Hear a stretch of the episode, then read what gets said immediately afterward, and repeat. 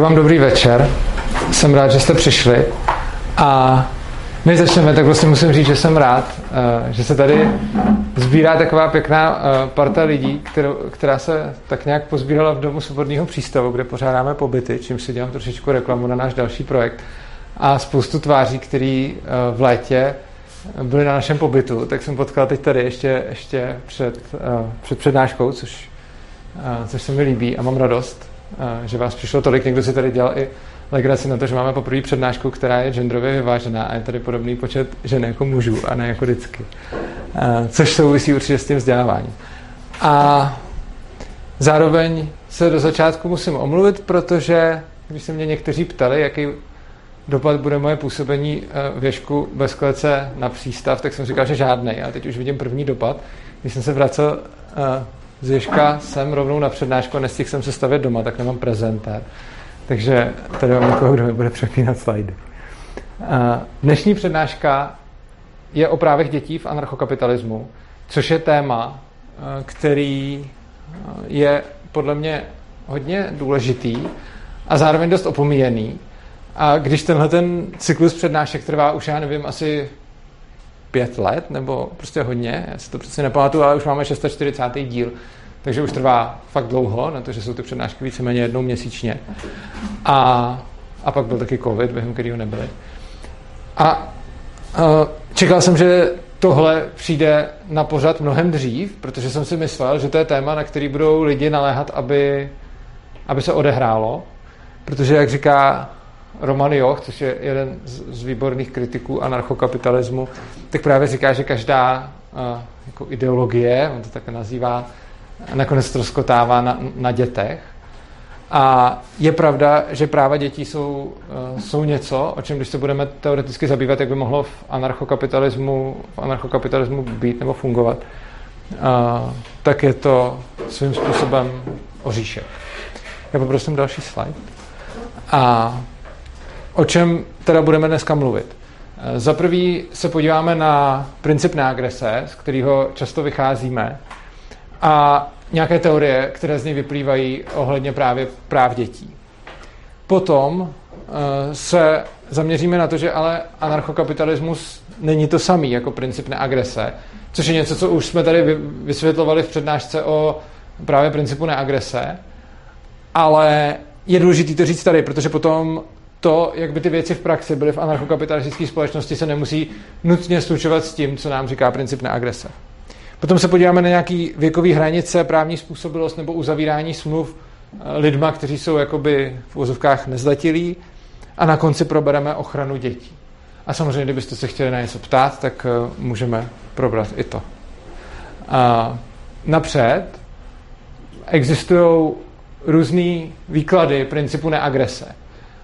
Ačkoliv anarchokapitalisti jsou ve svých idejích a myšlenkách vzájemně asi tak nejvíc konzistentní ze všech jako skupin názorových, který znám, tak i mezi anarchokapitalisty jsou určitý odchylky, což znamená, že když se podíváme na to, jakým způsobem je princip neagrese vnímán jednotlivými anarchokapitalisty, tak se to liší v určitých oblastech. Jako ve většině se shodujou, třeba klidně jako 95% se shodnou, ale pak jsou tam nějaké odchylky a zrovna děti jsou jedna z nich.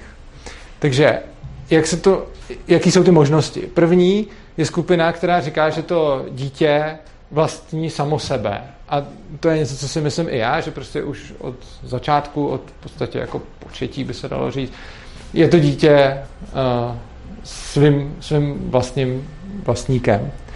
A lidi, kteří tvrdí tohle, tak se ještě dělí na další dvě skupiny.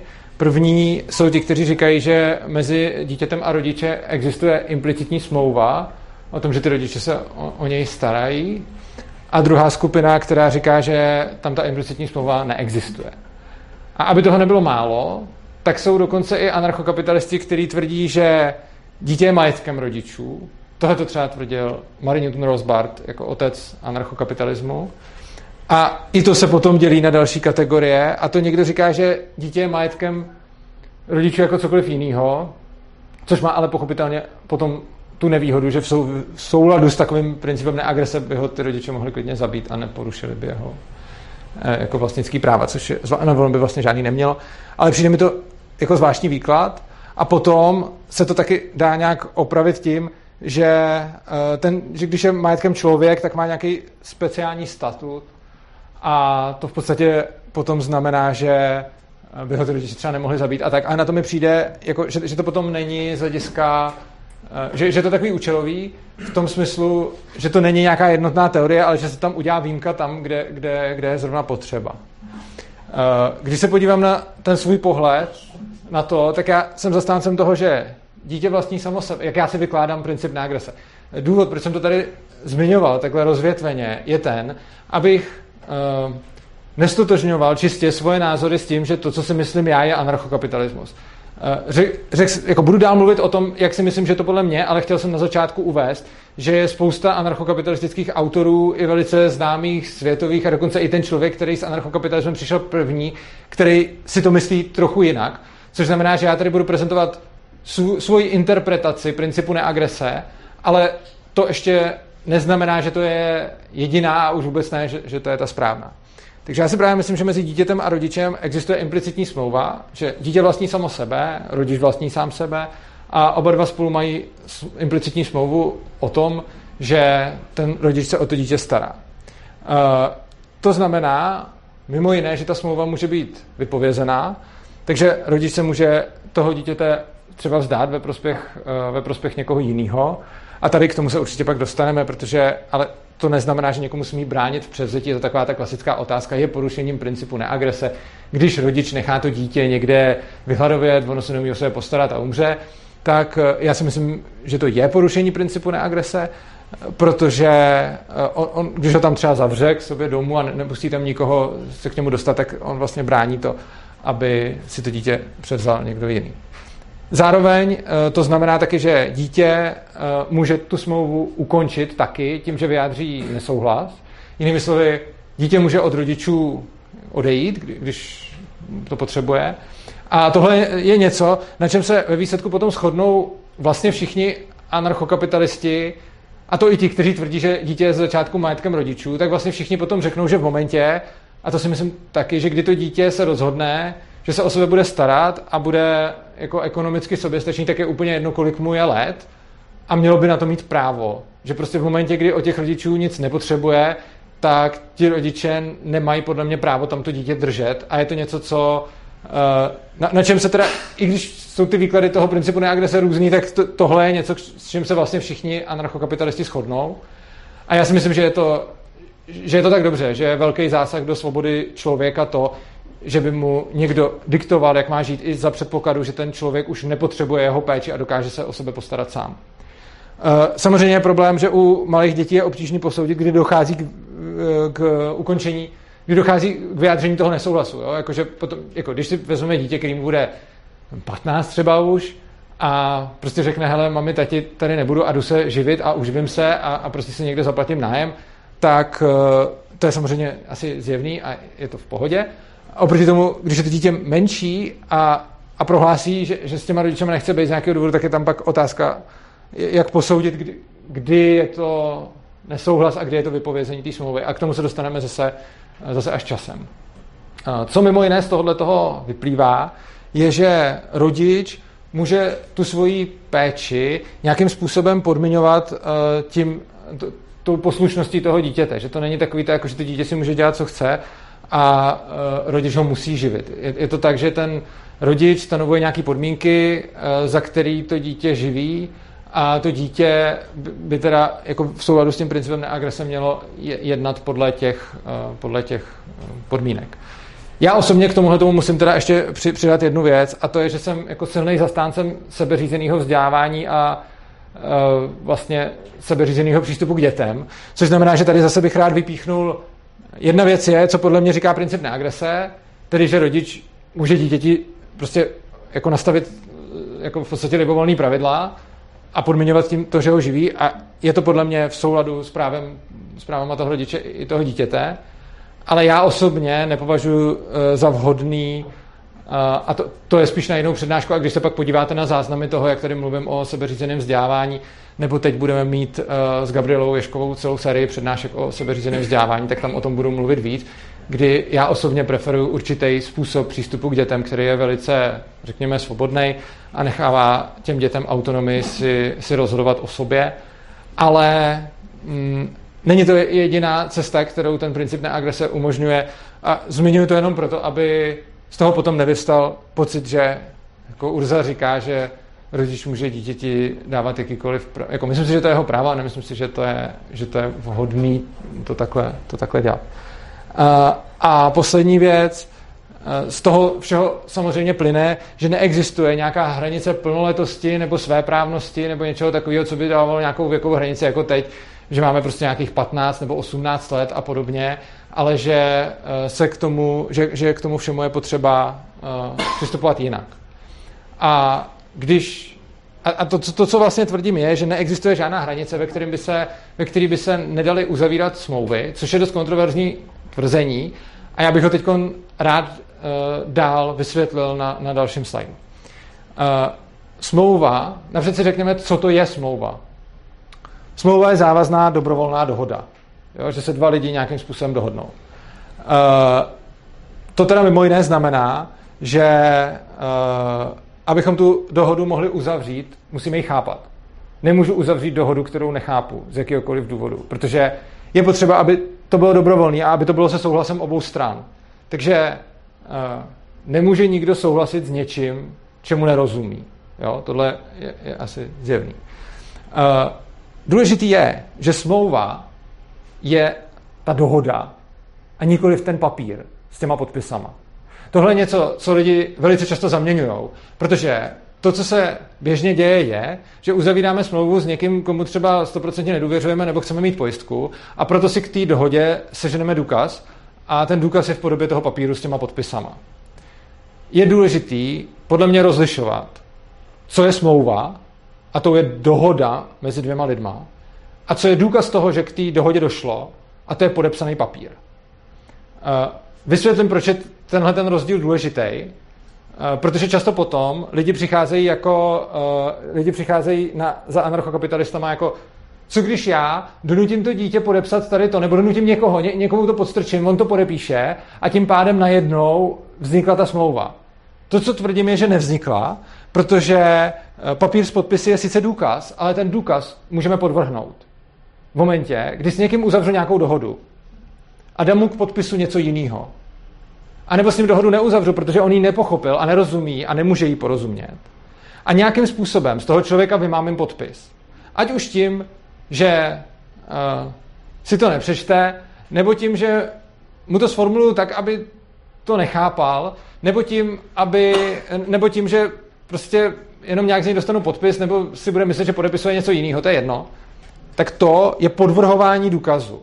Samozřejmě druhá věc je, jak to dokázat, jo? Protože v momentě, kdy máte podepsanou smlouvu, tak ta smlouva je důkaz k tomu, že došlo k dohodě.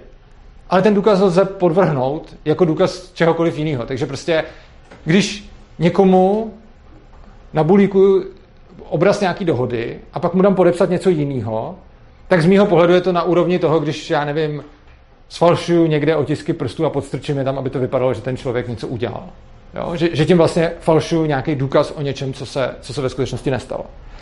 A myslím si, že to je hodně důležitý ohledně těch právě práv dětí, že když potom by nějaký soudce měl rozhodovat, jestli k té dohodě došlo nebo nedošlo, tak papír s podpisama je sice důkaz, ale můžou existovat nějaké další okolnosti, které ukazují, že ten důkaz je falsifikovaný. Třeba, já to dávám rád na takovém jednom příkladu, za předpokladu, že by byl soudce, k němu by přišla podepsaná smlouva dvou lidí a jeden tvrdil, tady jsem s ním udělal dohodu, a byly by tam podpisy obou, ten druhý člověk by byl slepej a ta smlouva by nebyla napsaná brailovým písmem, tak tam je podle mě zjevný, že ten cár papíru nedokazuje vůbec nic.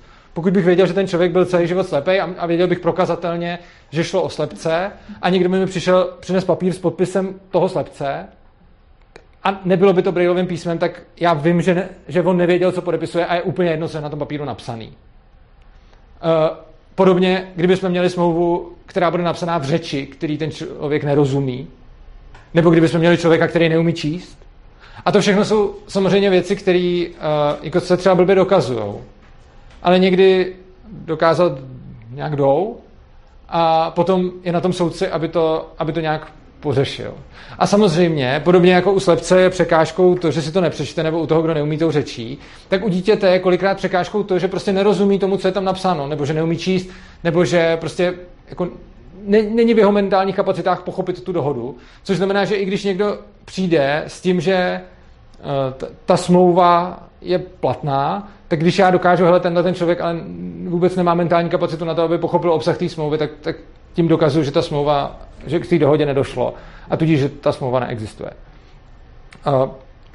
Říkám to proto, že tohle to mi přijde univerzálnější, než dát hranici věkovou, od který já jsem svéprávný a můžu to podepsat a hranici, pod který ne. Takže teď třeba řeknu, že když mi nebylo 18, tak nemůžu podepsat určitý smlouvy a když mi 18 bylo, tak můžu. Jenomže já si myslím, že za prvý řada lidí pod 18 by měla kapacitu na to podepsat ty smlouvy, ale že řada lidí nad 18 taky ne a že se potom, když se udělá takovejhle, když se to takhle unifikuje a řekne se prostě, jo, tak bylo ti 18, už můžeš podepisovat, co chceš, nebylo ti 18, nemůžeš podepisovat nic, tak potom to přesně vede k tomu, že se dělají s těma smlouvama podvody, byť se třeba takhle přímo nenazývají. Ale z mýho pohledu, když prostě někdo někomu dá smlouvu a řekne mu, že je v ní něco jiného, tak jako samozřejmě, že je pravda, že je blbost toho člověka, že si to nepřečet a doporučuji vždycky čtu smlouvy. Mimochodem, to je zajímavý, jako moje osobní zkušenost, když někam přijdu, třeba do nějaké instituce a oni mi dají smlouvu a já si ji začnu číst, ne vždycky, ale někdy se na mě koukají divně. Jo, jako, že si fakt jdu přečíst, co podepisuju a že prostě když mi dá jako x papíru, tak potřebuji 15 minut, abych si to přečet, což zjevně znamená, že spousta lidí to podepíše bez toho, aniž by to přečetla, a čehož pak spousta lidí se využije těch institucí, že tam třeba do té smlouvy něco dají, což je z mýho pohledu podvodné jednání, který se akorát nedá dokázat, protože přečíst si to tam mohl, takže pokud pak nemám důkaz, že to nevěděl, což se strašně blbě dokazuje, že jste něco nevěděli, tak potom jako z mýho pohledu je to podvod, akorát, že se to nedá dokázat, takže ta oběť toho podvodu má v tomhle případě smůlu a řešením je číst ty smlouvy. No a čili, jak říkám, kdo nemohl porozumět smlouvě, tak ji neuzavřel bez ohledu na věk. A teď jsme si zatím probrali věci, které se týkají toho, jak je to v souladu s principem neagrese, a ke smlouvám se ještě dostaneme. Ale teď se podíváme na to, nebo jak je to s mojí interpretací principu neagrese, a teď se podíváme na to, jak by to mohlo reálně v anarchokapitalistické společnosti vypadat. A předtím si ale ještě řekneme v krátkosti ten rozdíl mezi tím, co říká princip neagrese a co by potom mohla být nějaká realita. ANCAP není to samý, co princip neagrese a spousta lidí si anarchokapitalistickou společnost představuje jako společnost, kde absolutně platí princip neagrese, což si myslím, že je mylný. Princip neagrese s anarchokapitalistickou společností má dvojí vztah. První, že princip neagrese ten ANCAP implikuje, takže když byste měli společnost, kde je dodržovaný princip neagrese, tak to bude anarchokapitalistická společnost.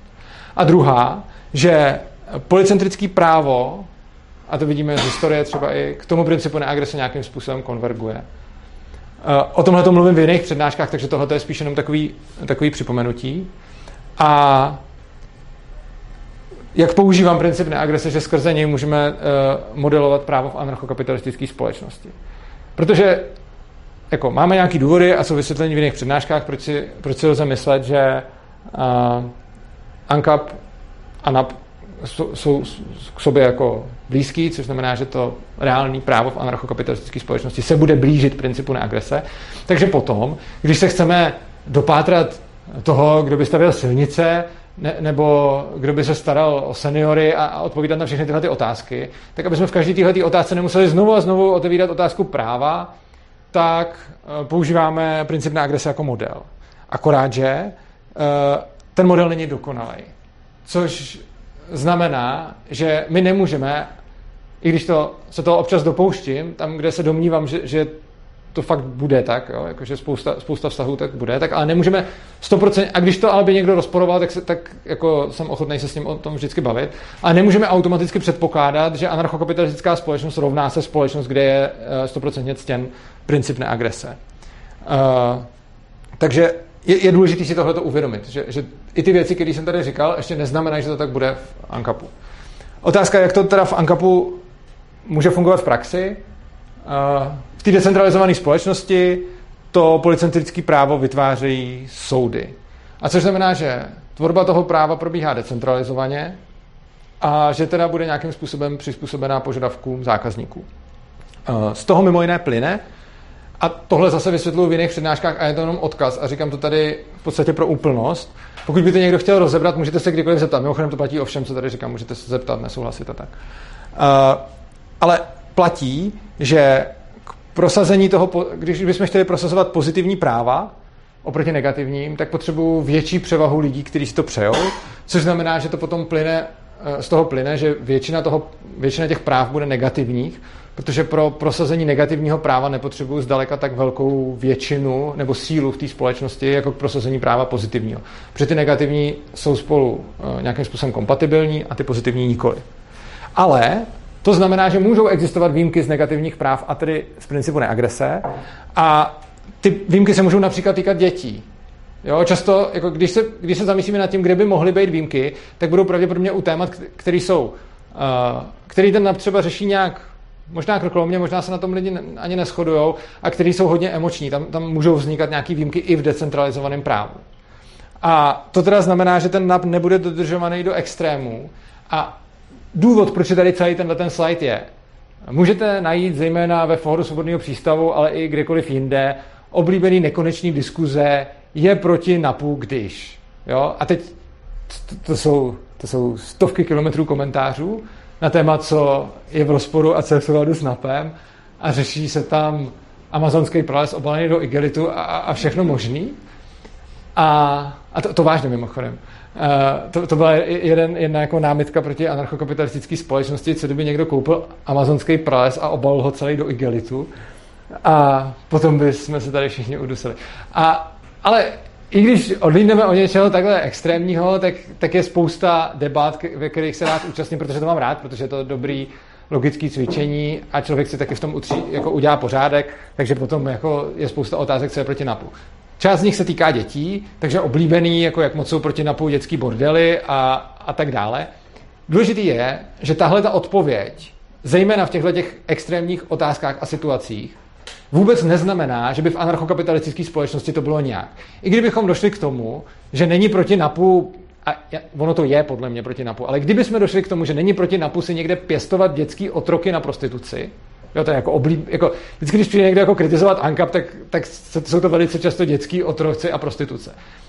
I kdybychom došli k tomu, že to nerozporuje NAP, což podle mě rozporuje, ale i kdyby ne, tak to ještě neznamená, že v ANCAPu to takhle bude potom v praxi fungovat, protože i kdyby NAP nějak extrémně ukazoval něco takového, tak potom to praktické právo tomu nebude nakloněno, protože žádný soudce, který bude potřebovat udržet nějakou jako přízeň svých zákazníků, nebude rozhodovat ve prospěch dětského bordelu, jo? Protože to nedává vůbec smysl, protože to lidi jako nechtějí a ten soudce by poškodil svoji pověst a tak dále. A když se teda podíváme na to, jak to může pak fungovat v praxi, tak se podíváme napřed na ty věkové hranice a tu právní způsobilost. Tohle je zrovna jedno téma, který si myslím, že bude... Ty se hlásíš nebo nehlásíš? Ne, jo. Tohle je zrovna téma, které si myslím, že bude... že jako, jak bude v praxi v ANCAPu, tak i v souladu s tím NAPem. Každopádně, tady v dnešní společnosti máme spoustu věkových hranic, co se smí a nesmí dělat. A některý z nich potom vytvářejí velice bizarní situace a to jsou, jako tak nejoblíbenější jsou ty sexuální, tak víte, jako že třeba když máte sex dvou lidí a jednomu je 14 a jednomu je 15, tak jako třeba když jsou jako o den, tak když spolu spějí, když jim ještě 14, tak je to v poho, pak na den těch narozenin je to najednou trestný čin a pak ten den už je to zase v poho, jo. A tohle nám říká naše právo. Nebo třeba jako oblíbený dětský porno. A tam zase existuje nějaký, já se to teď nevybavuju, ale to jsem řešil právě s jedním právníkem, něco jako, že existuje nějaký věk, kdy když masturbujete, tak se u toho sice můžete asi natočit, ale nesmíte se pak už na to podívat. A jo, je to prostě, to jsou ty věkové hranice. Ale když odlídneme i od těchhletěch jako sexuálních bizárů, tak jsou to i potom takový ty klasický, jakože když je někdo hodně podnikavej a má v 16 letech firmu a potřebuje začít podnikat, tak to většinou potřebuje mít napsaný na svýho třeba tátu Jo, a když si chce dítě vydělávat na brigádě a je mu 14, tak taky nemůže, protože by to byla dětská práce a vlastně se vůbec neřeší v těch případech, jako o co jde. Jo, jako když 14letý si půjde na brigádu, protože si chce koupit iPhone, tak jako to není ta dětská práce, že jo, kterou jako se někteří snaží jako vymítit, ale stejně tady je to jedno, protože prostě je mu 14, takže smůla a kdo ho zaměstná je jako vykořisťovatel dětí. A já si myslím, že i ty méně okatý případy, než ty, který jsem tady říkal, jsou taky blbě, jenom nejsou tak nesmyslný. Takže když tady máme uvedenýho jako 14letýho a 15letou, tak jako je to nesmyslný a když to bude jako ale 13letá, 16letý, tak je to jenom méně nesmyslný podle mě, protože to stejně nejde posuzovat podle toho věku, ale je potřeba to posoudit podle těch dvou lidí. A lidi jsou různý a ta obecná věková hranice prostě neexistuje. Neexistuje hranice žádná, od který jsme všichni jako můžeme podnikat, od který můžeme pracovat, od který můžeme mít sex, od který jako můžeme chlastat. Protože to všechno jsou věci, které jsou fakt individuální a nelze je nějak takhle univerzálně aplikovat. A lidi se často bojí, že když bychom ty hranice odstranili, že najednou vznikne úplný chaos a všichni tady budou mít ty dětské otroky a celá společnost se zhroutí v plamenech. A přijde apokalypsa. Jenže to, co chci tady říct, a je to důležitý, veškerý případy s věkovou hranicí jdou soudit i bez ní. Jo? A není to zase až tak složitý. Mám tady napsáno jak. Ten tvůrce věkové hranice dělá určitou úvahu. Jo? Ten dělá úvahu jako, od kdy jsou všichni ty lidi schopní se rozhodnout o tom, jestli budou mít sex. Od kdy jsou schopní se rozhodnout o tom, jestli mají firmu. Od kdy se můžou nechat zaměstnat a od kdy se nechávají vykořisťovat. A to, co já říkám, je tu úplně stejnou úvahu, kterou dělá ten zákonodárce a musí provést pro všechny lidi, může mnohem líp provést ten soudce, který může vzít úplně ty stejné pohnutky, které vedou toho politika k tomu, aby určil tu celkovou věkovou hranici. Tak každý ten konkrétní soudce může úplně stejný jako pravidla aplikovat na ten jednotlivý případ. Až na to, že má tu nespornou výhodu, že to nemusí paušálně rozhodovat pro všechny, ale že může jako přihlídnout k tomu konkrétnímu případu. A ono jako je taky divný, že tady ty věkové hranice máme jako dvě, jo. A to taky o něčem svědčí, jo, jakože lidi si často myslí, že ty zákony udělají ty odborníci a že to dělají tak jako skvěle. Jo, dobrý, no. A jak to, že teda máme teda jednu hranici pro sex, druhou hranici pro chlast, podnikání, točení porna, koukání na porno. A jakože fakt si teda myslíme, že zrovna jako ty super moudrý hlavy ze znalostí dětské psychologie určili ty dvě správné hranice a shodou okolností půlka z toho vyšlo, nebo ještě 3/4 z toho vyšlo na 18 let a přesně jako v tu hranici těch 18. narozenin, tak to zrovna sedí na všechny ty věci od podnikání přes sex, přes chlastání, cigarety a že to všechno má tu jednu jako chvíli. A jako to ještě tady máme ty hranice dvě, někde třeba zejména ve Spojených státech jsou 3 a tam je takový ten oblíbený, vtip, ono to je teda smutný, ale je to takový mím, kde sedí smutný voják, velice mladý, jako v maskáčích, tam se opírá o svoji zbraň a pod tím je napsáno ten věk, kdy už můžeš legálně ve válce zastřelit chlapa, ale ještě ti není dost na to, aby ses pak mohl aspoň zapálit. A to je přesně jako absurdita těch věkových hranic, kdy je pošlou v 18 letech do války, ale od 21 můžou kouřit třeba.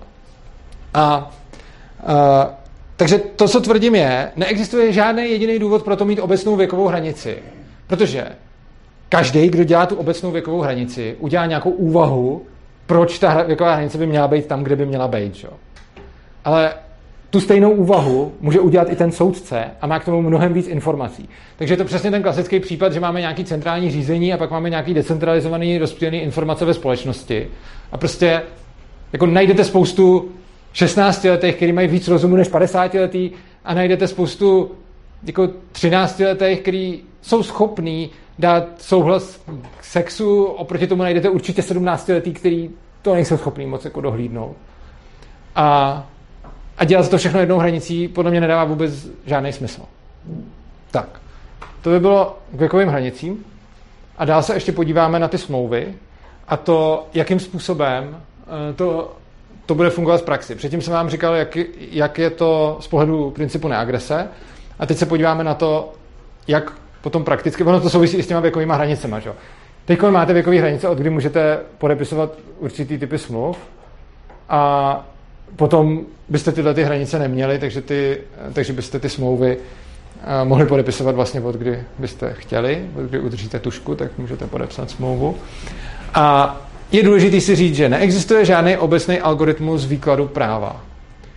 To znamená, že ať mám jakýkoliv právo, když vynecháme nějaký třeba právo silnějšího a prostě tak když mám jakýkoliv právo, třeba kodifikovaný, a může to být jako naše zákony nebo zákony jakýkoliv jiný země, nebo ten princip neagrese, prostě jakýkoliv právo, tak protože svět je příliš komplexní, tak neexistuje obecný algoritmus výkladu práva. Prostě nejde to udělat tak, že budeme mít jako ten soupis toho práva, nějaký ten zákoník nebo něco takového, a že ten sám o sobě stačí k jeho interpretaci. Protože na to je svět příliš složitý a komplexní. To znamená, že my potřebujeme jako ve všech existujících právních systémech potřebujeme nějaký soudce, který to rozloží, který to rozhodnou. A neexistuje teda obecný algoritmus ani pro to, jak posoudit, kdo byl jako schopen nebo neschopen podepsat jakou smlouvu. Zase je to podobný případ jako u všeho ostatního, že tam by měl být někdo, kdo to bude posuzovat. A není důvod děti z tohohle toho jakkoliv vyjmout. Protože kdo nemohl chápat smlouvu, tak ji zároveň nemohl uzavřít. Ano? Bereš to jakoby binárně, že ta smlouva buď jako celek platí nebo neplatí, anebo nepadlání části? To je skvělá otázka. Vlastně jsem nad tím doteď přemýšlel binárně, ale to, co říkáš, jako ta druhá možnost mě doteď nenapadla, musím si to promyslet, ale jako nepřijde mi úplně od věci, protože potom třeba jako zrušit celou obrovskou smlouvu kvůli tomu, že někdo nepochopil jednu detailní mališkatou klauzuli, je otazný. Nevím. Takže ta klauzula v tom může být zásadní. No, v těch smlouvách jsou ty věci provázané. Ano. Ne, já jsem myslel mališkatou jako i z hlediska toho celého jako významu. Jakože já třeba nevím, jo, to je taková věc. Podle mě potom zase, třeba když budu mít smlouvu, ve kterou já uzavřu třeba uzavřu nějakou svoji smlouvu s dodavatelem, budeme podle ní fungovat, ale pak se zjistí, že jsme tam jeden napsali blbě třeba datum narození, čímž pádem vlastně ta identifikace toho jednotlivce už je neplatná. A potom si zase myslím, že to je případ, kdy ta dohoda vznikla a platila a je toho svědkem to, že probíhal ten obchodní vztah. A když potom mám teda ten papír, který je jakoby neplatný, protože tam někde nějaký překlep nebo něco, co vlastně jako to zneplatňuje, tak bych byl mnohem benevolentní. Ze stejného důvodu, jako jsem říkal na začátku. Když mám nějakou dohodu a někdo přinese teda papír o tom, že ta dohoda proběhla, ale já vidím z nějakých důvodů, že ta dohoda nemohla proběhnout, tak si myslím, že ta dohoda není platná. A úplně stejně tak, když mám dohodu, která zjevně probíhala a ten papír k tomu má nějakou chybu, tak bych byl k této chybě zase jako tolerantní. Ale to, jestli zrušit celou smlouvu, nebo jestli ji nějak modifikovat, nevím. A asi by to bylo na konkrétním soudci a je to dobrá připomínka, děkuji za ní. Budu se nad tím přemýšlet. Každopádně teda to, co chci říct, je, že není důvod k dětem přistupovat jakkoliv jinak než ke všem, protože jediný, co je rozdíl, je, že děti se to tam bude dít častěji než u toho dospělého, že častěji u toho dítěte uvidím třeba smlouvu, kterou nemohl uzavřít, nebo že tam bude větší rozsah toho, co to dítě ještě nechápe. Ale myslím si, že ten princip by měl platit stejně, a to i z toho důvodu, že když potom uvidím třeba jako člověka, který je, já nevím, nějakým způsobem mentálně postižený, tak jako teď ty lidi buď můžou jako pozbít své právnosti, anebo ne, a je to zase tak hrozně binární, že prostě jako někoho zbavím své právnosti, pak má opatrovníka a nemůže uzavírat obrovskou plejádu smluv a že je to hodně na ano, ne. Oproti tomu ten přístup, který já bych preferoval a který si myslím, že by v tom decentralizovaném právu vznikl, by bylo to, že ten člověk je nějakým způsobem nesvéprávnej a to ještě neznamená, že nemůže uzavřít jako libovolnou smlouvu a potom bych v jednotlivých případech jako posuzoval, kdy mohl a kdy nemohl. Jako. A teď to se týká u těch dětí, a zase je to smluvní záležitost, převodu dítěte do péče jiné osoby. To je to, jak jsem na začátku mluvil o tom, že tu smlouvu můžeme, že ta smlouva mezi rodičem a dítětem je nějakým způsobem třeba převoditelná.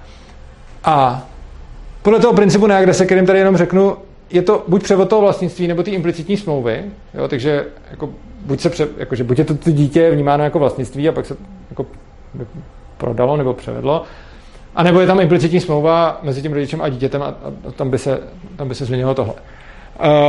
Nicméně důležitý je, že ono je to jedno, jak je to v principu na agrese tady zrovna, protože si neumím představit, že by to někdo řešil jako přímo takhle potom v praxi u toho soudu. Ten soudce bude nějak rozhodovat o tom opatrovnictví v těch sporech a ty podmínky mimochodem můžou být klidně stejný, jako jsou dneska pro nějaké adopce. Jo? Jako to ničemu nebrání. A já si nemyslím, že by teda byly, protože myslím si, že podmínky pro dnešní adopce jsou v mnoha ohledech dost zoufalý a že ten volnotržní právní systém by přišel k něčemu lepšímu.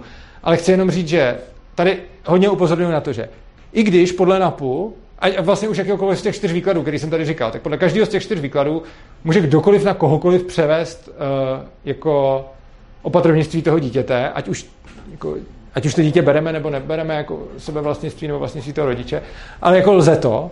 A ty podmínky tam vlastně podle těch principů neagres, podle jakýhokoliv toho interpretace nebudou žádný. V praxi si myslím, že by klidně nějaký být mohli. A vlastně tady v tuhletu chvíli je jako jedno, ve všechny chvíli záleží na tom, jak by to rozhodovaly ty soudy. Ale myslím si, že tady ta aproximace nemusí být úplně přesná prostě. A důležitý je teda se zeptat, co kdyby, ale se nepřeváděly ty děti, jakože třeba někdo se o ně neumí postarat, tak se o ně stará někdo jiný. A dostáváme se k velice kontroverznímu tématu, co když někdo prodává dítě. A to je něco,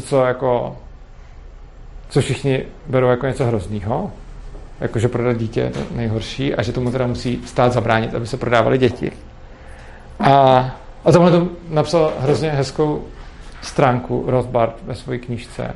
A z momentu, kdy jsem to čet, tak to je takový, že to člověku zapadne, protože napřed emočně řekne prodat dítě, ne jako. Jo, když prostě jako prodat dítě, to je hrozný a to bychom měli, to prostě zakážeme. A on, Rothbard, tam píše hrozně dobrou věc a píše tam, hele, když někdo prodává dítě, tak zjevně si tím polepší, protože chtěl víc ty peníze než to dítě. Když to dítě někdo kupuje, tak si tím taky polepší, protože chtěl víc to dítě než ty peníze. A teď jako to dítě, jo? Když se nad tím zamyslíte, chtěli byste být spíš dítětem rodičů, pro který znamenáte tak málo, že vás prodali, anebo dítětem rodičů, který vás jako koupili. A tím neříkám, že mi přijde dobrý jako prodávat děti, jo.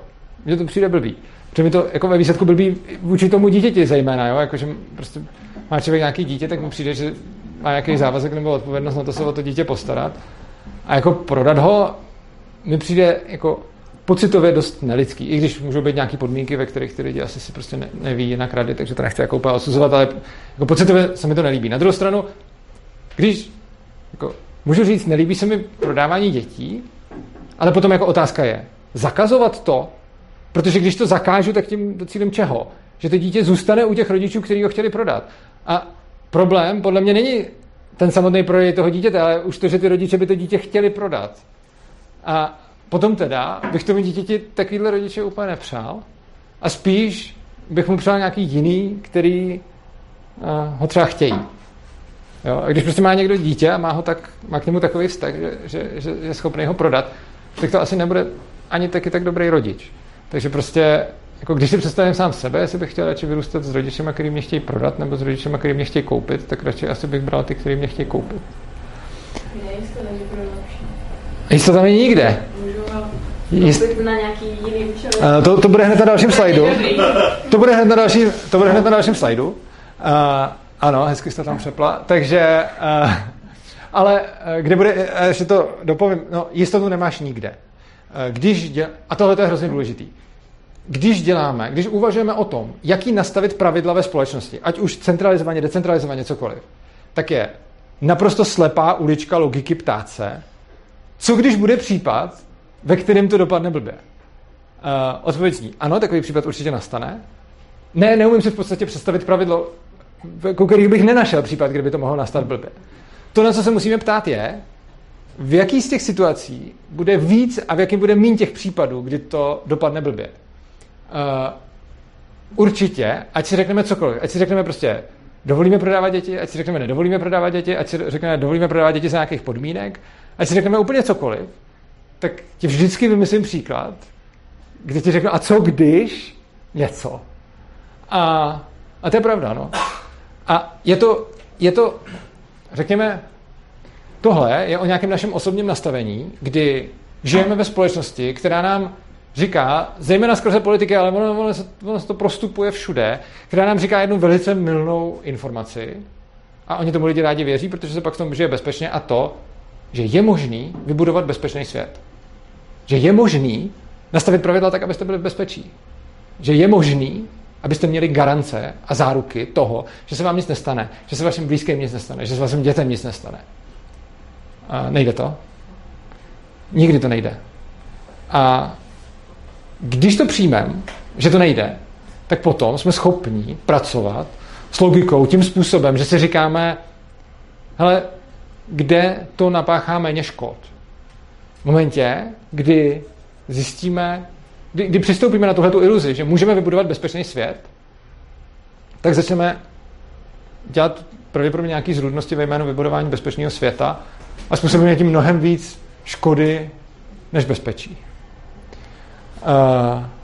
Tak, ochrana dětí proti tomu, kdyby je koupil někdo, kdo by s nima chtěl dělat něco blbýho. Neexistoval by žádný státní OSPOD, takže by nebyl Armagedon, ale místo toho by existovaly nějaký soukromý v uvozovkách OSPODy. Protože zrovna práva dětí a ochrana dětí je něco, co, a máme to evolučně dáno, jako lidi, nebo jako vlastně všichni tvorové, tohle nemají jenom lidi, že nám prostě záleží na tom, aby nikdo neubližoval dětem. Jsme takhle naprogramovaní od přírody, je to docela dobrý. Je jedna taková odpověď jednoho libertariána, kdy se ho ptali, vedli jsme nějakou diskuzi, jestli je proti principu neagrese nebo není vyhladovění dítěte. Vidíte, jak jsem to tady o tom mluvil na začátku. Tak jestli je nechat vyhladovat dítě. To. A přišel tam jeden libertarián, který tam napsal, já myslím, že je to bezpředmětný, protože nám příroda evoluce zařídila, že vy nejste schopen vyhladovět své dítě. A pokud toho schopen náhodou jste, tak velice rychle vaše geny nepředáte dál. A ono je to jako pravda, jo? Prostě samozřejmě jsou nějaké vždycky mutace a extrémní případy, ale prostě jako lidi typicky jako nechtějí ubližovat dětem. A i když se podíváme na nějaký lidi, kteří třeba nemají problém jako škodit lidem, zabíjet je, ubližovat jim, tak často i tihle lidi tam mají určitou jako zarážku na to, že třeba nechtějí ubližovat dětem, protože nás takhle jako příroda vybavila. Nicméně je pravda, že to nemají všichni. Někdo by i dětem šel ubližovat. A to právě řeší to, že většina společnosti si tohleto nepřeje. Nechtějí, aby se ubližovalo dětem. A proto budou ochotní financovat tyhle ty soukromé organizace a zakládat je. A prostě v momentě, kdy nebudeme mít státní OSPOD, který to teď řeší, tak bude spousta lidí, kteří založí organizaci Chráníme děti před domácím násilím, před jako trestnou činností, děti, kteří nemají peníze, děti, kteří nemají na jídlo, děti, kteří nemají něco. A dělat crowdfunding k tomuhle je, jako, to je takový dream job pro každého, kdo chce schánět prachy. Jakože nemůžu si představit moc, jako, když se někdo namítá, co kdyby prostě jako nebylo dost prostředků na ochranu dětí, tak jako u některých věcí, když se bavíme o tom, jestli, co kdyby v anarchokapitalistické společnosti na to nebyly prostředky, tak tam vždycky odpovídám takovým tím, jako že když nebudou, tak to znamená, že to není tak potřeba, což tady teda platí taky, jenomže tady jsem si dost jistý, že budou a že těch prostředků bude dost pravděpodobně ještě víc, než na to má stát teď a že v momentě, kdy někdo teda přijde a udělá organizaci, která bude pomáhat dětem a bude to dělat dobře, tak jako vybrat na tohle prachy bude jako absolutně super easy. A těch peněz bude hodně. A krom toho, to má tu výhodu, že když to bude tržení a ne centrální, tak ty nefungující organizace budou nahrazovány těma líp fungujícíma. Takže jako teďkon, když vidíte, že nějak zaprasí OSPOD a tím jako největší prasení OSPODů považují ty povinné školní docházky, kdy odebírají jako děti lidem, kteří se o ně normálně starají, netýrají je, vzdělávají, akorát že ne podle toho, jak si to představuje ministerstvo a Nebo že prostě odebírají děti v podstatě jako z milujících a láskyplných rodin za to, že mají jako nevyhovující podmínky. Což znamená, že to dítě třeba nežije materiálně v takovém blahobytu, ale třeba žije s rodičema, který se o to dítě fakt starají, jenom prostě nemůžou víc. A někdy, jako neděje se to běžně, ale občas se stane, že ten ospod to dítě odebere, což mi přijde jako fakt barbarský. A kdyby se, jako když se stane teď, tak si o tom přečteme, jakože takový to žena žila s dětma v garáži a ospod je odebral. Byl skvělý článek před pár lety.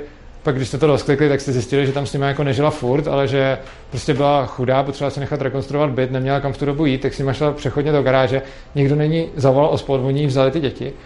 A pak je teda zase dali, ale prostě jo, jako vůbec to, že prostě necháváte rekonstruovat byt, máte byt, akorát nemáte kam jít, tak jdete s deskama bydlet do garáže, kde prostě je to garáž, takže, ale pořád to není jako, že byste to dítě prostě natahovali na skřipec, prostě tam s ním žijete v garáži.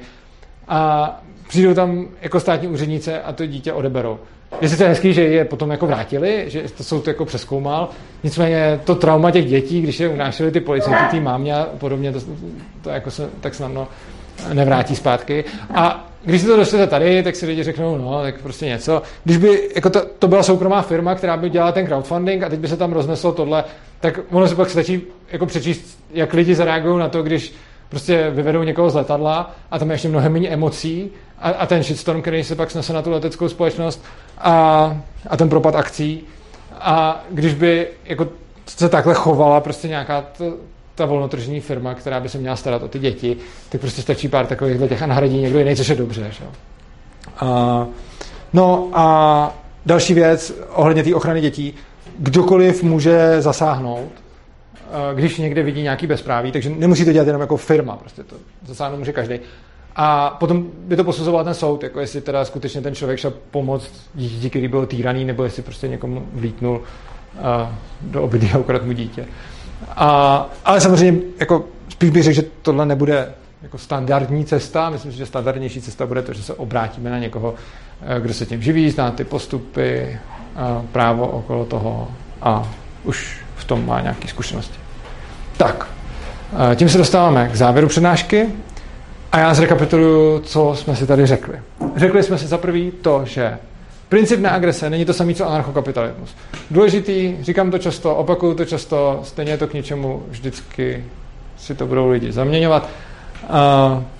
A někde to je jedno, protože v určitých oblastech, kde není moc co řešit, tak je pravděpodobný, jako když se bude uzavírat prostě smlouva o koupi auta, tak to bude velice pravděpodobně jako podle NAPu stejný jako v té decentralizované společnosti. Oproti tomu třeba ty právě dětí se můžou nějakým způsobem odchýlit.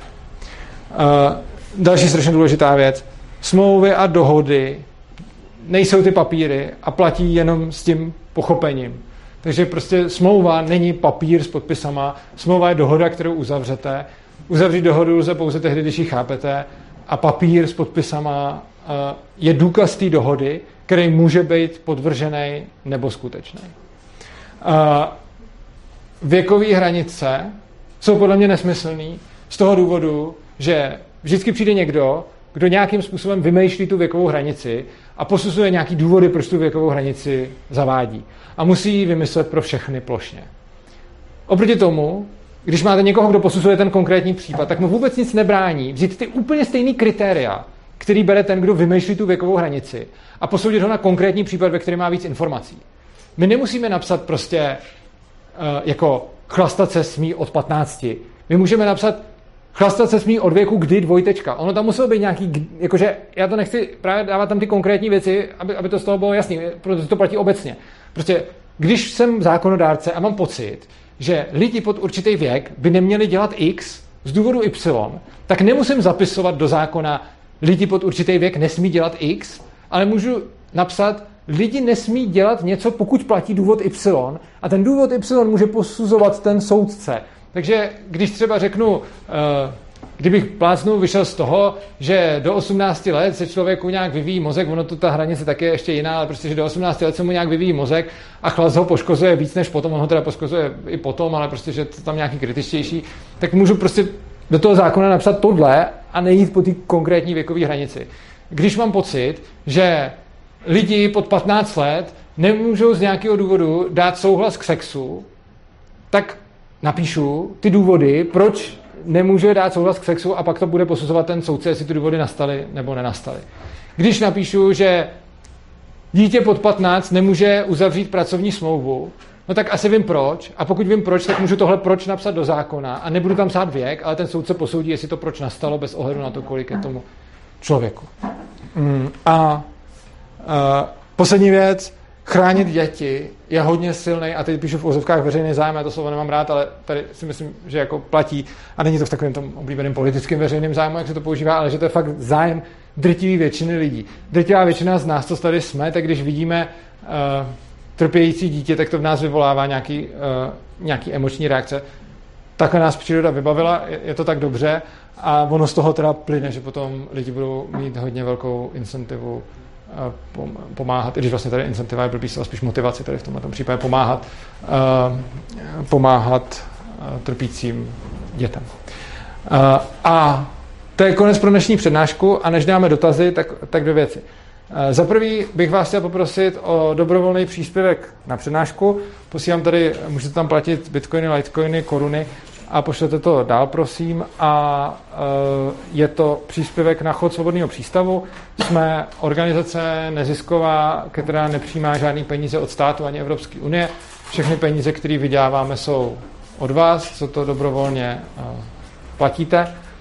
A na to, aby jsme mohli tady dělat přednášky a pořádat konference a provozovat Dům svobodného přístavu a Studio svobodného přístavu, potřebujeme peníze, o který vás tady prosím. A chci vás pozvat na příště. 5. října v 19 hodin bude další přednáška. Ta bude o inflaci a budeme se bavit o problému, který je teď aktuální, který jako trápí spoustu lidí, růst cen. A důležitá věc, ta přednáška bude pojatá jinak, než jak jsme možná zvyklí. To, co vidíme v médiích na tohleto téma, tak tady neuvidíte. Nebudu rozebírat konkrétní jako příčiny inflace, jako může za to teď zrovna tohleto vládní rozhazování, nebo teď zrovna válka na Ukrajině, a co za to může víc, a jestli je to cena elektřiny nebo cena chleba, a jestli to jde od pohonných hmot nebo takhle. O tom slyšíte analýzy úplně všude, a proto už nebudu nosit další dříví do lesa. Jenomže, co neslyšíte prakticky nikde, rozhodně ne v mainstreamových médiích a vlastně v podstatě v žádných médiích, obecný principy toho, že pokud se určitý věci dělají nějakým způsobem, tak ty inflace nakonec dojde. A je úplně jedno, jestli to bude prasknutí hypoteční bubliny, dotcom bubliny, anebo válka na Ukrajině. Prostě ta pointa je, že když budete dělat monetární politiku určitým způsobem, budete tím způsobovat inflaci. A potom vždycky hledat toho konkrétního jako strašáka. Mně připadá, jako, teď mě na to napad, jako dobrý příklad, že prostě budete mít rovnou střechu, na tý budete mít sníh a nebudete ten sníh odklízet a bude tam furt sněžit a sněžit a sněžit. A potom vždycky, když to praskne, tak budete řešit, který ten trám prasknul, a třeba ho vyměníte. Ale ono je to k ničemu, protože pokud na tu střechu bude furt sněžit a budete to tam nechávat a nebudete to odklízet, tak vám to někdy prostě rupne. Tak. A to by bylo pro dnešek vše a já vám děkuju moc, že jste přišli, a můžeme dát nějaký prostor pro dotazy.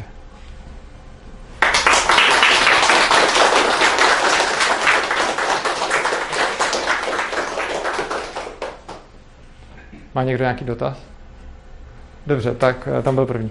Tak já bych si chtěl zeptat celkově k tomu decentralizovanému právu. Mm-hmm.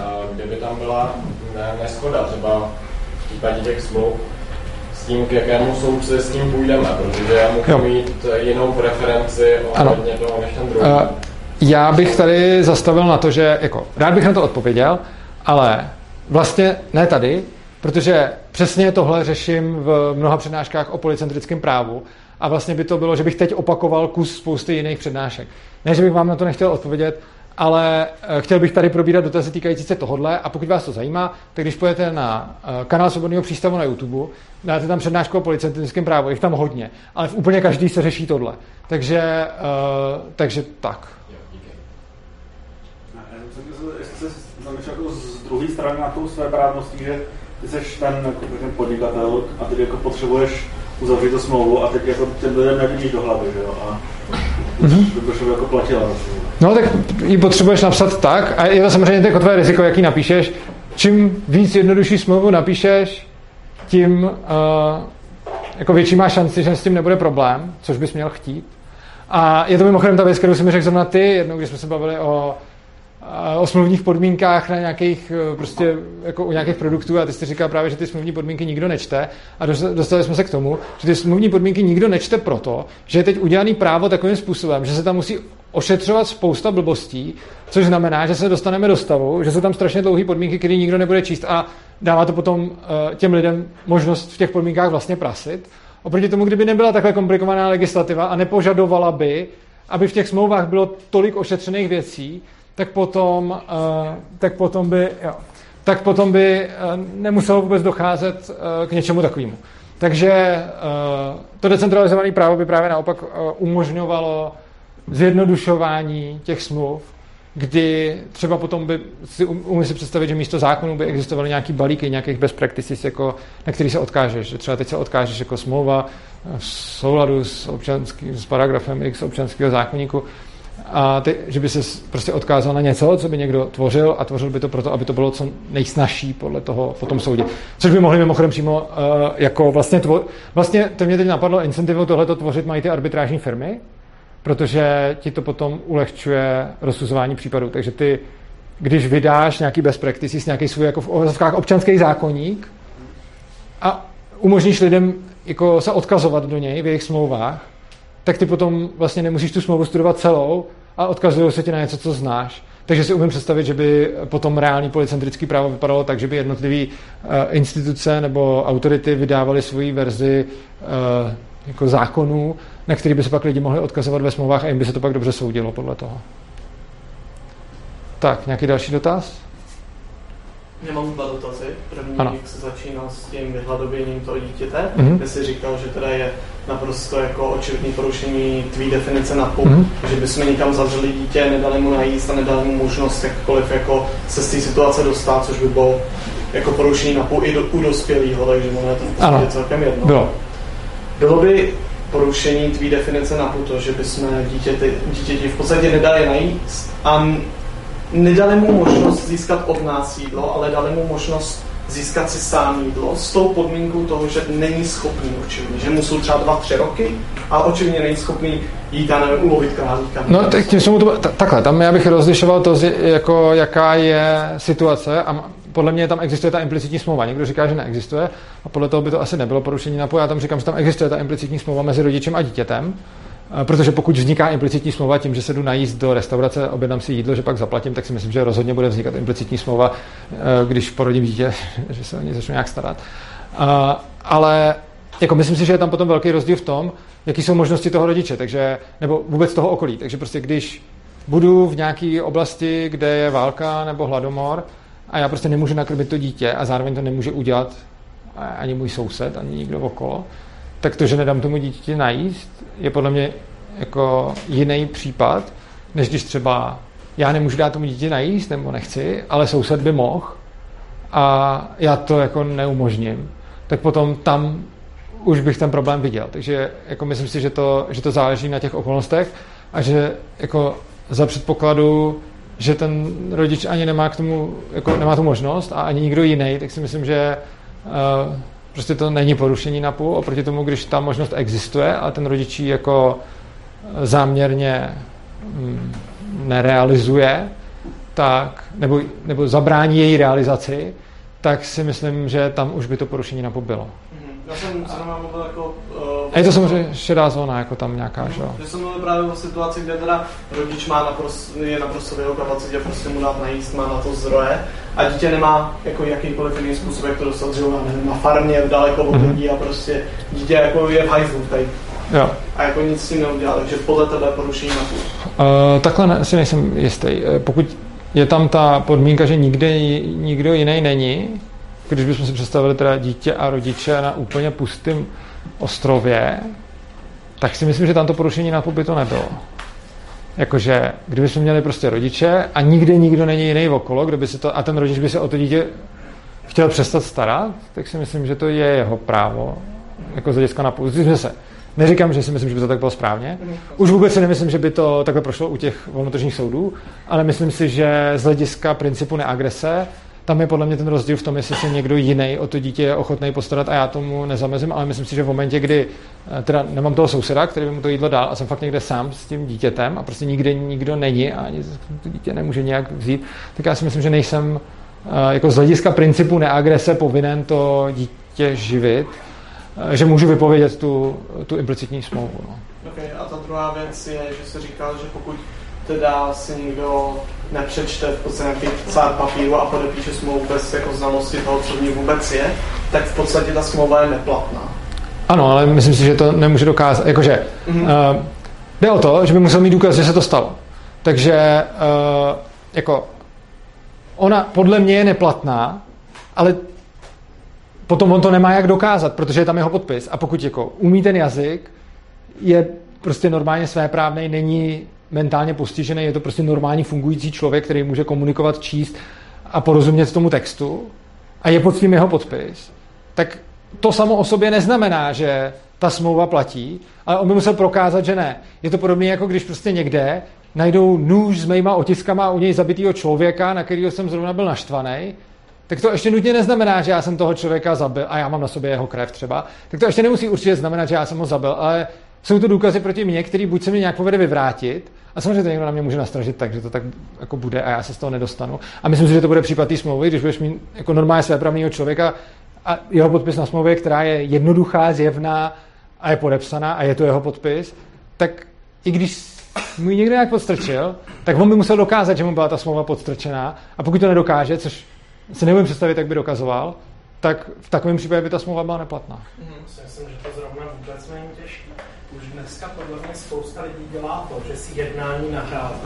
Můžu si představit, že půjdu na jednání, někdo přede mě položí smlouvu, já se ho zeptám, hele, co je v té smlouvě, na čem se chceš domluvit? On mi to řekne, v té smlouvě je XYZ. Jo. Já to podepíšu s tím, že mu věřím, co mi řekne. Existuje záznam. Jo. On se to pak pokusí použít a řeknu, hele, sorry. V tom případě ano. Tam by pak záleželo hodně na tom, jestli on ti řekl úplně všechno, co je v té smlouvě a jestli ti jenom třeba něco nedořek, anebo jestli přímo lhal. No, ale pokud by si měl záznam toho, kdy on ti prostě říká, tady vám nabízím tarif, který můžete kdykoliv zrušit a ty podepíš a nic ti k tomu dál neřekne a ty podepíšeš smlouvu, ve který je, že to nemůžeš kdykoliv zrušit, tak to podle mě ten záznam je důkaz toho, že ta dohoda zněla jinak. Protože fakt to, na čem záleží, je, jak zněla dohoda a ne to, co je napsáno v papíru. Stejně tak jako ta nahrávka může být podvrh, že jo? Takže potom by se jako řešily tyhle ty věci. Takže prostě jako poenta je to, co si říkám, je smlouva, je dohoda a papír je nejčastější způsob, jak dokázat, že k ní došlo, ale není to jediný způsob, není to univerzální způsob a mimochodem přesně z tohoto důvodu třeba, když se dělají eutanázie, někde ve Švýcarsku se dělají, tak ty lidi nahrávají a mají teda jeho podpis a smlouvu, ale zároveň mají video, ve kterém ten člověk říká, že to chce jít udělat a takže ta smlouva, a to je přesně ten případ, kdy jako, je to tak velký legislativní průser, kdyby to někdo napadl, že to chceš mít jak podepsaný, tak ještě natočený a tak dále. Takže i vlastně v dnešním právu, byť ne českým, protože tady eutanázie nejsou legální, tak se tohleto vlastně vyskytuje, že si pořizuješ double důkaz. Nebo nevím, jestli tam je ještě něco, ale rozhodně tam mají nahrávku a písemnou smlouvu. Takže k čemu jsem se teď chtěl dostat je, že často v debatách, kde se bavíš právě o sociálních sítích a o tom, že někomu mažou účty, protože nedává kočičky a tak, tak často říká, že teda lidi porušují smlouvy, leč velmi vágní smlouvy, tak porušují smlouvy, které jako podepsali, ale v této příklad, pokud se je nepřečetli, tak je neporušil, protože ty smlouvy nevznikly. Tohle to si úplně nemyslím z toho důvodu, že ta smlouva podle mě vznikla z toho důvodu, že tam není, že by proti tobě někdo ti dal podepsat papír a říká ti odkliknutím tohle toho si to čet. A to už jako je na tobě potom, že jsi to nepřečet. Protože vlastně, když tam přijdeš a odklikneš to, tak bylo na tobě, aby si to, on už nemohl udělat nic víc pro to, aby si to přečet. Jakože stejně tak bych, jako kdyby ta smlouva byla tak, že třeba někdo ti dá podepsat smlouvu, on ti řekne zhruba, co v ní je, ty si to nepřečteš a nahraješ se, jak jsi to nepřečet, ale on ti to dal v podpisu a ty to pak podepíšeš, tak to podle mě platný je, i když máš nahrávku, že jsi to nečet, protože on ti o tom nelhal, nechtěl po tobě, aby jsi to nečet, a ty jsi to podepsal, což tam dáváš už nějakou důvěru do tohohle. Protože ano, smlouva je ta dohoda, ale to, jak k té dohodě dojde, jako ty jsi si to taky mohl číst a mohl ses třeba přehlídnout. Nebo něco takového. A to potom jako je nedorozumění. Jakože není to podvod, je to nedorozumění. A to nedorozumění je zaviněný tou stranou, která to nějak prostě nepřičetla nebo odklikla nebo něco takového. A je důležité si uvědomit, že podvod je to v případě, kdy někdo mi dá podepsat smlouvu a řekne mi, že je v ní něco jiného, nebo mě nějak velice naznačí, že je v ní něco jiného, nebo tak dále, tak to je podvod. Ovšem pokud se špatně pochopíme a obě dvě strany jednaly v dobrý víře, ale zároveň jedna zjevně neudělala něco, co udělat mohla, tak to sice nebyl podvod, ale je to její chyba. Což znamená, že pokud já se přihlašuju na sociální síť a je tam tlačítko zaškrtnu checkbox, tímto zaškrtnutím jako souhlasím s podmínkama, tak ono by se taky mohlo říct, jako ještě by se to mohlo vykládat jinak, a to, že ty jsi porušil tu smlouvu tím, že si odškrtnul ten checkbox. Což znamená, že teoreticky, pokud bych já na sociálních sítích chtěl s tím, že já jsem to nečet, tak ale tím, že jsem zaškrtnul ten checkbox, jsem vlastně porušil to, k čemu jsem se zavázal v zaškrtnutí toho checkboxu.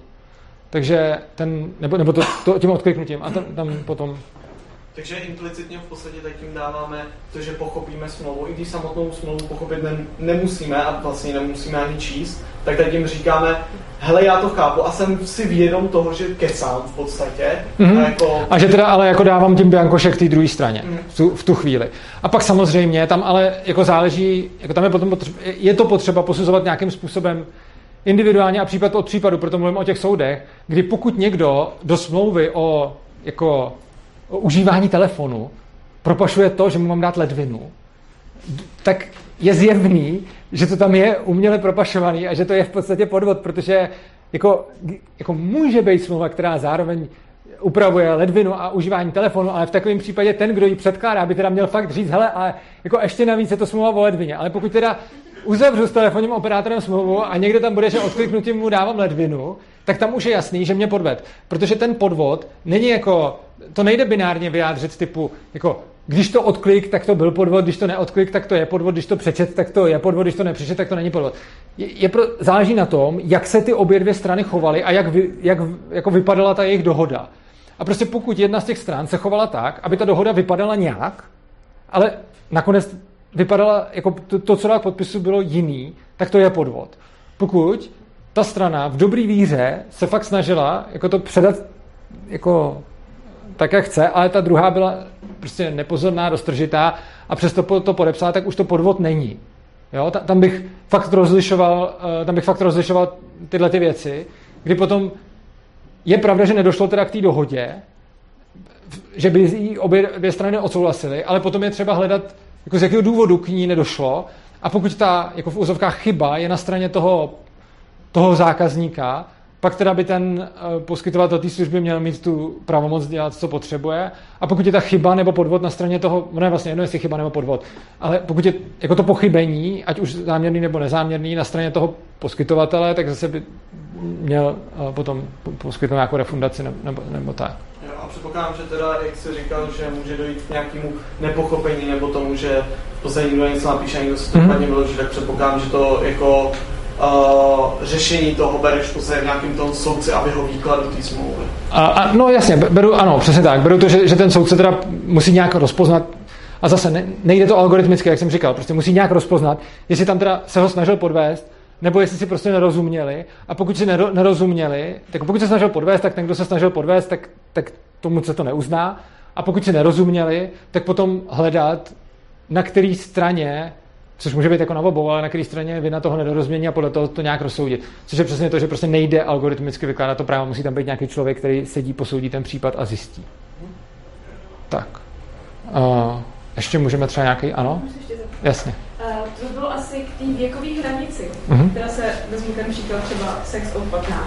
Kdybych vlastně říkal, že by se to teoreticky, to, co je daný jako nějaká všeobecná hranice, dalo posuzovat v těch konkrétních případech. Ano.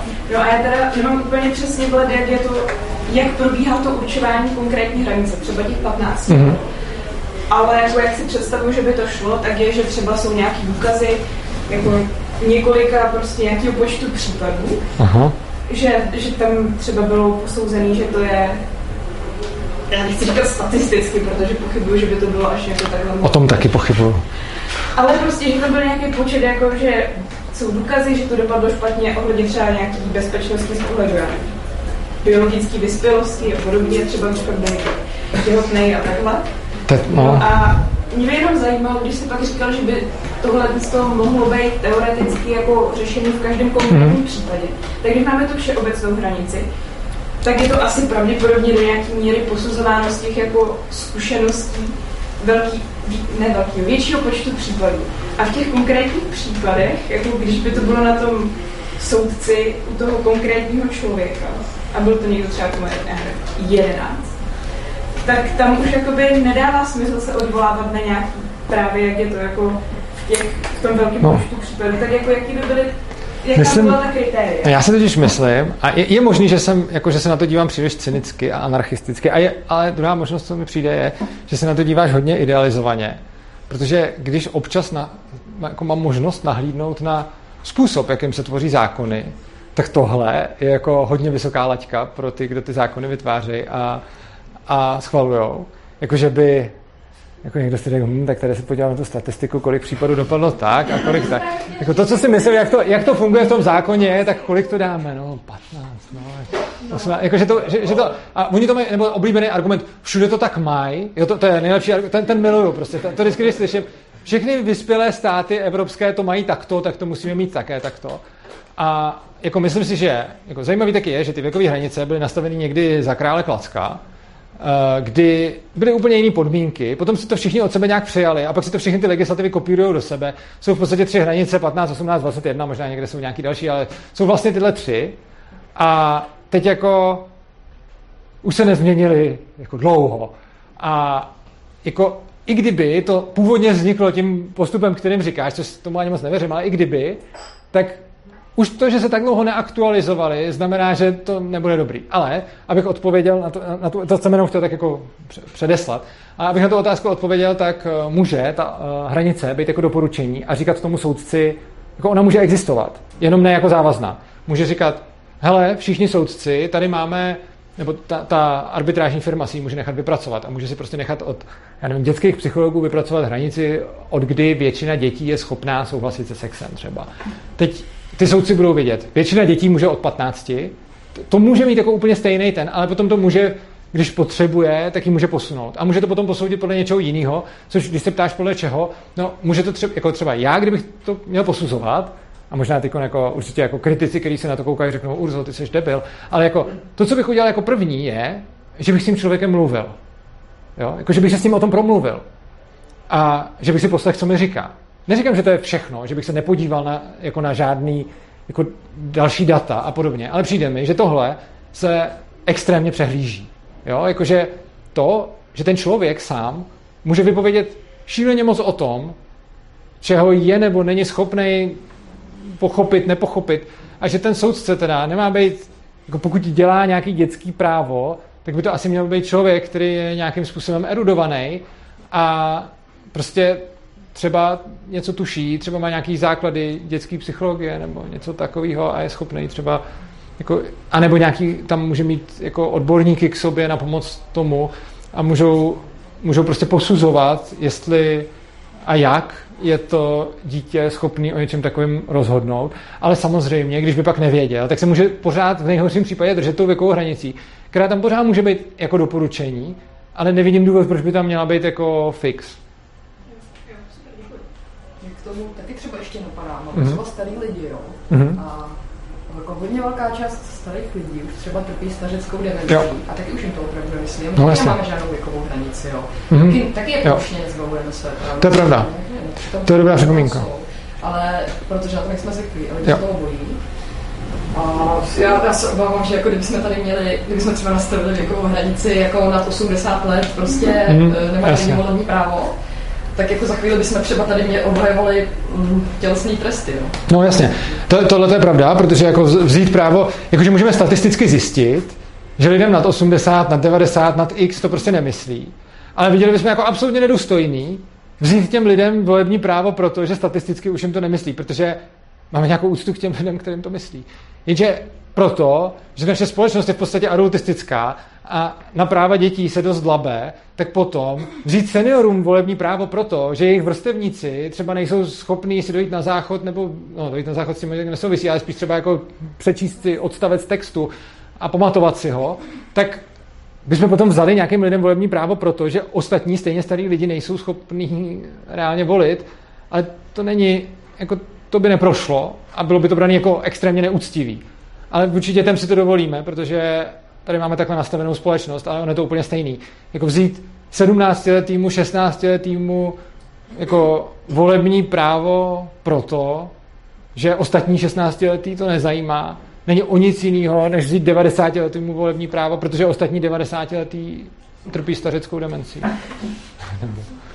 Tak, dáme ještě třeba nějaký poslední dotaz, nebo je někdo, kdo by nutný, tak dáme jeden, a kdyby byl nějaký nutný, tak dáme další. Ano, ty si... No, jako napadá, proč vůbec potřebujeme stanovat nějakou hranici, kdy sex jo a kdy ne? No, to je dobrý point, no. No tak jako ten důvod, proč to tak je kvůli zneužívání, kdy mám pak ten sex někdo s někým, kdo nemohl dát souhlas, protože nevěděl, o co se jedná. Takže to je důvod té hranice. Ale je to přesně to, jak jsem říkal, ono by bohatě stačilo udělat jako parametr sex pouze konsenzuální a prostě to malé děcko nedá souhlas k tomu sexu, protože neví, k čemu dává souhlas. A proto existuje podle mě ta věková hranice, ale myslím si, že přesně tu úvahu, kterou dělají ty lidi, kteří určí, že pod 15 let můžeme dát souhlas k sexu a pod 15 ne, což je podle mě kravina a je to u každého jiný, tak tu stejnou úvahu bychom prostě mohli dělat v těch individuálních případech. Takže k čemu je ta hranice jako oficiálně k tomu, aby někdo neměl nekonsenzuální sex, protože se předpokládá, že lidi pod nějakou věkovou hranici nemůžou dát souhlas k sexu. Což jako není možná tak blbej předpoklad, kdyby ta hranice byla výrazně níž, že tam už by pak byla k ničemu, protože spousta lidí nad ní nemůže dát ten souhlas. Ale jako když potom je ta hranice nastavená na 15 let, tak jako mraky lidí pod 15 let můžou dát souhlas k sexu. Jako informovaný, vědomý a v pohodě, ale ta hranice je tam proto, aby chránila ty, kteří nemůžou, ale potom jako poškozuje vlastně ty, kteří můžou, a kdyby jsme ji teda šoupli tak moc nahoru, tak by jich poškozovala ještě víc, ale už by nějaký chránila, a kdyby jsme ji sešoupli ještě dolů, tak by jako jich zase chránila míň a poškozovala míň, a výsledek podle mě je, že se to dá posoudit prostě individuálně, třeba ne dokonale, ale rozhodně líp než tou jednotnou hranicí, jakože prostě myslím si, že můžeme jako klidně, jak jsem tady říkal, takový to, že bych se s tím člověkem promluvil. Tak jako myslím si, že už jenom to by ani ten soudce nemusel mít až takovou tu erudici. Přijde mi, že jako průměrný člověk dokáže rozhovorem s tím dítětem posoudit, jestli je nebo není zralý na sex lépe, než když řekneme všichni od 15 jsou a všichni do 15 nejsou. Podle mě ta chybovost, kdyby kdokoliv z nás si tady sednul a mluvil by s těma jednotlivýma dětma, tak bude podle mě dávat jako lepší, a to stejně není, jako to není dobrý způsob, jak to posoudit, ale i kdyby to tak bylo, tak budeme podle mě dávat lepší výsledky, než to, že řekneme do 15 nad 15. Další aspekt, že to není binární ani sekundové posouzení. Ano, samozřejmě. Ne, jo, to je samozřejmě pravda. Ano. Nejde říct jako ano, ne, ono prostě záleží. Tak, jo, což vlastně vede taky k tomu, že ta hranice na těch 15 je pro jako jakýkoliv sexuální aktivity, přičemž záleží, co se děje, a no, je to prostě komplikovanější. Tak, poslední dotaz, kdyby někdo fakt nutně chtěl ještě, tak můžeme dát jeden, poslední. Jo, tak dáme dva, dobře, dva nutně chtěli. Tak jo. Jaká je minimální věková hranice pro to, aby si dítě mohlo stát soudcem? Podle mě taky není, že jo? Myslím si, že soudce ve volnotržní společnosti je ten, komu jsou ostatní ochotní svěřit jako tu rozhodovací pravomoc. A nevidím důvod, proč by tam mohl existovat věk k tomu. Myslím si, že soudce může být každý, komu jsou ostatní schopni svěřit tu roli. Protože to jako není jako teďkon, že prostě jsem soudce, takže ke mně musí všichni se chodit soudit, ať se mnou souhlasí nebo ne. Ale v tom volnotržním prostředí vlastně soudce je ten, kdo si sežene práci jako soudce, a sežene si práci ten, kdo komu jí ty lidi vlastně věří. Ano. Takže kdo má důvěru lidí, může být soudcem bez ohledu na věk. Nejspíš by to byly asi spíš starší lidi a málo kdo by se asi nechával soudit prostě někým, komu je 15 nebo možná i 18 nebo možná i 25, já nevím. A třeba jo, ale záleží to případ od případu. Jak v kterých růzích? Já mám třeba příklad, jestli do toho můžu vstoupit, jako děti si úplně skvěle dokážou poradit. Jo, to je pravda. Jo. Takže já jsem myslel jako nějaký spíš jako potom už soudní přetřeba, který by byl institucionalizovaný. Tak Vláďa, poslední dotaz. No, já jenom takovou připomínku, jak se to tady říkalo, jak vznikly vlastně ty věkové hranice, tak podle mě je celkem zřejmé, že to vzniklo na základě školní docházky, že v 15 letech je konec školní docházky, v 18 byl nástup na vojnu, v 21 se šlo z vojny, když byla 3 let a vojenská služba v 19. Vidíš, Vláďo. Takže to jsou takový, ale... Hej, tohle dobrý, to mě nenapadlo, ale vidíš, jak jsme si tady říkali, jak to vzniklo. Já nevím, jestli to vzniklo takhle, ale je to zatím jako když jsi mi říkala takový ten... Jako když jsi mi říkala takový ten, jako někdo posoudil statisticky, jak vypadaly ty případy, tak mi to bylo podezřelý. Ale jako kdyby to... Jo. Ale když Váďa řekne, v 15 dokončí školní docházku, v 18 jdou na vojnu a v 21 se vrátí z vojny, tak tohle mi dává mnohem větší smysl, že to tak asi vzniklo. A vím, že ty se to nemyslel, jenom že to dává jako příklad. A že to tak asi vzniklo a potom je to teda hrozný. Jo. Jako jestli to je takhle, tak to potom znamená, že sex můžeme mít tehdy, kdy opustíme školu a chlastat můžeme poté, co můžeme na vojnu a řídit auto, až se vrátíme z vojny a tak. No. A jak bylo určený teda 18 na vojnu v tom případě, jestli náhodou? No, to ne, nevím přesně, jak to bylo určený, ale prostě byl to takový ten jako ideální věk, kdy jako je ten člověk prostě ještě takový, jakože to, že se prostě nebojí toho nebezpečí, že se navědomuje. OK. No. Ale jako... A dobrá připomínka. Ne, ale to byla jenom připomínka, ale já jsem chtěl na to navázat spíš něčím jiným, jakože to, že většina nějakých těch společností, těch jmenových měla nějaký jako ten přechod udělaný mezi tím dětstvím a tím jako tou dospělostí, kde to záviselo na tom, jako, že ten člověk podstoupil nějakou zkoušku, nebo nějakou zkoušku a nebylo jako přesně stanovený ten věk. A potom jako se z toho stalo tou byrokratizací té společnosti, teda, že ta zkouška dospělosti je třeba ta maturita v těch 18 nebo jo, tohle to mimochodem dává mnohem větší smysl. Jo? Nemyslím si, že by to v dnešní společnosti moderní také prošlo, i kdyby byla už pak decentralizovaná, ale tohle, že v té společnosti začne být člověk dospělý, když buď projde nějakým rituálem lomeno zkouškou, nebo začne být třeba ekonomicky soběstačný nebo něco takového, tak tyhle ty hranice jsou mnohem smysluplnější než ty plošní. No, kdyby potom jako ten soudce řešil třeba nějakých hodně případů a potřeboval si to nějak zjednodušit, tak by možná i to jako policentrický právo konvergovalo k něčemu, jakože to, že bude prostě stanovená nějaká zkouška dospělosti nebo něco takového. Teoreticky by mohlo. Tak. V tom, možná. Já si, jako, myslím si, že spíš moderní společnosti ne, ale nevylučuju to. Tak. Já vám moc děkuju za pozornost. Děkuju, že jste přišli. Mějte se krásně a uvidíme se 5. října v 19 hodin. Budeme si povídat o inflaci. A důležitý, bude to principiálně o inflaci, nebudeme řešit nějaký úplně konkrétní, jako že kdo za to teď může, ale spíš se podíváme obecně, jak když se dělá monetární politika, tak nevyhnutelně přijde to, co přišlo. Tak jo, mějte se krásně.